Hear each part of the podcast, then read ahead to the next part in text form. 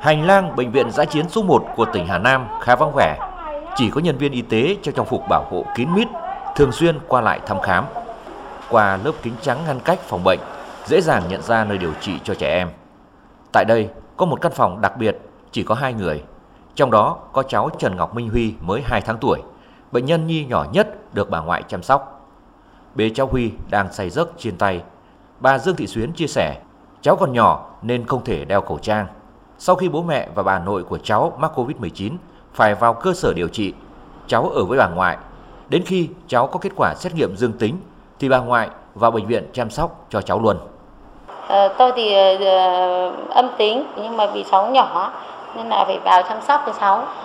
Các y bác sĩ nói là phải uh, đeo khẩu trang là cho cháu ăn uống uh, để, để các đồ riêng hạn chế bế cháu.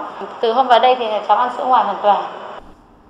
Lo lắng các con cũng là lý do khiến chị Bùi Thị Xuân, 31 tuổi, ở huyện Kim Bảng, dù không phải là F0 nhưng vẫn có mặt tại phòng bệnh.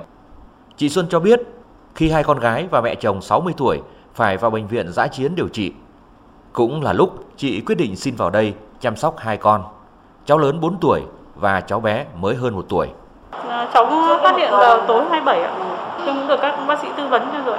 Vào đây thì nguy cơ bị cũng sẽ bị à, Covid nhà không có người trông nên là đăng ký tự nguyện người trông. Ơi. Ơi. Thế thì em cảm thấy yên tâm hơn vì nếu mà không vào đây thì một mình bà cháu thì vất quá. Mà mình đi làm mình cũng không yên tâm ấy. Tại vì bà thì bây giờ bà cũng lớn tuổi rồi mà bà lại đang có bệnh cao huyết áp. Phát hiện là bị bệnh là từ bao giờ ạ?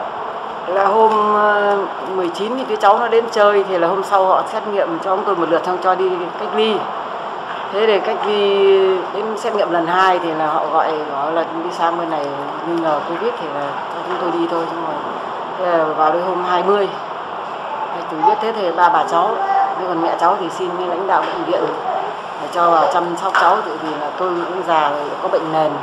Trông hai cháu không trông được thế là mẹ cháu xin vào thế thôi. À, phải trông người thế nào mà à thì nó chỉ không sốt mà nó ho nó hơi tức được một tí thôi Tại một phòng bệnh khác cũng nhận được sự quan tâm đặc biệt của các y bác sĩ.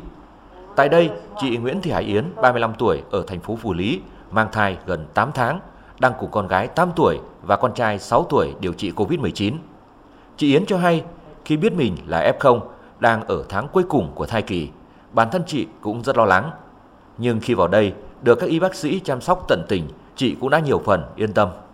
Ừ, các bác thì cũng cũng chăm sóc cũng nhiệt tình. Em ờ, hiện tại là cũng chưa gặp khó khăn gì ạ. Nhà em thì ờ, cũng tiếp xúc với ổ dịch ở chỗ tổ 4 Trần Hưng Đạo ấy.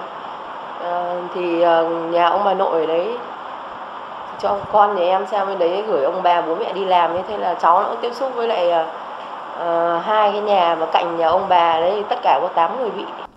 Theo bác sĩ chuyên khoa 2 Trần Đình Lợi, Phó Giám đốc Bệnh viện Hà Nam, phụ trách Bệnh viện Giã chiến số 1, dù hiện nay chưa có bệnh nhân trở nặng, nhưng tại đây các y bác sĩ luôn trong tình trạng sẵn sàng ứng phó với những diễn biến phức tạp có thể xảy ra.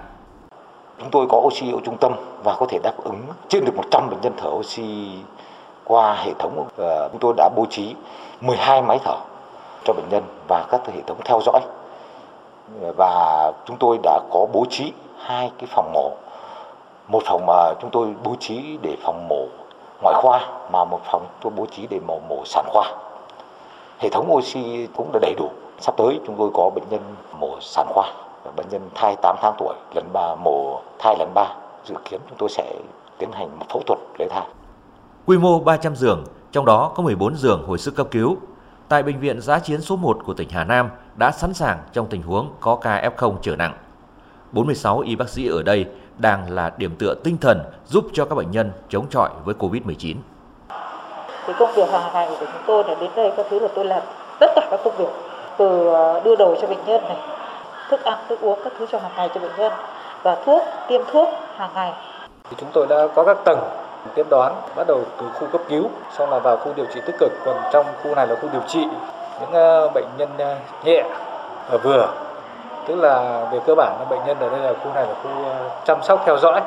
Còn hàng ngày thì chúng tôi sẽ quan tâm đến bệnh nhân như là động viên tinh thần hay là về cái những chế độ ăn uống cho bệnh nhân và đảm bảo và cái chế độ dinh dưỡng rất quan trọng đối với cái bệnh nhân nhẹ và vừa như này.